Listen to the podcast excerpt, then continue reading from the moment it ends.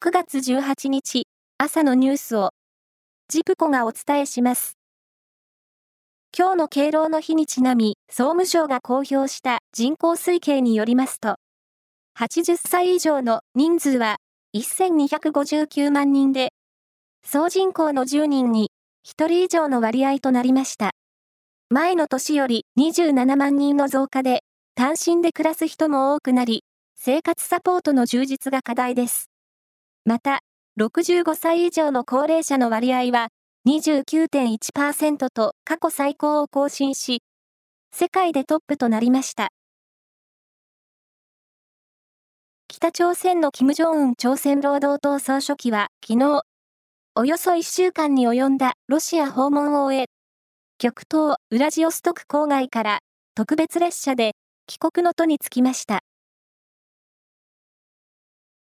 国家分裂状態のリビアでダムが決壊して大洪水が発生し、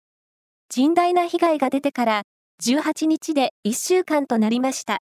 これまでに1万1000人以上の死亡が確認され、行方不明者もおよそ1万人に上っていますが、被害の全容は未だ見えず、犠牲者はさらに増える恐れがあります。全国から巨大かぼちゃを持ち寄って重さを競う日本一どでかぼちゃ大会が昨日香川県の小豆島で開かれました。今回で37回目となった大会には46人が参加し、兵庫県南淡路市の大学生、橋本大さん22歳が505.7キロで優勝しました。橋本さんは中学生の頃、近所の直売所にあった巨大なかぼちゃに魅了されて以来、10年近く巨大かぼちゃを育てているということで、初めての優勝に、とにかく嬉しいと喜びを語りました。女子ゴルフの住友生命レディース東海クラシックで、21歳の岩井明愛選手が、今年4月のツアー初優勝に続く2勝目を挙げました。岩井選手は、3日間、首位を譲らない完全優勝で、通算15アンダーでした。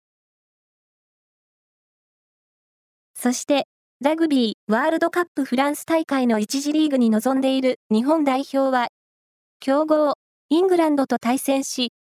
前線しましたが、惜しくも34対12で敗れました。以上です。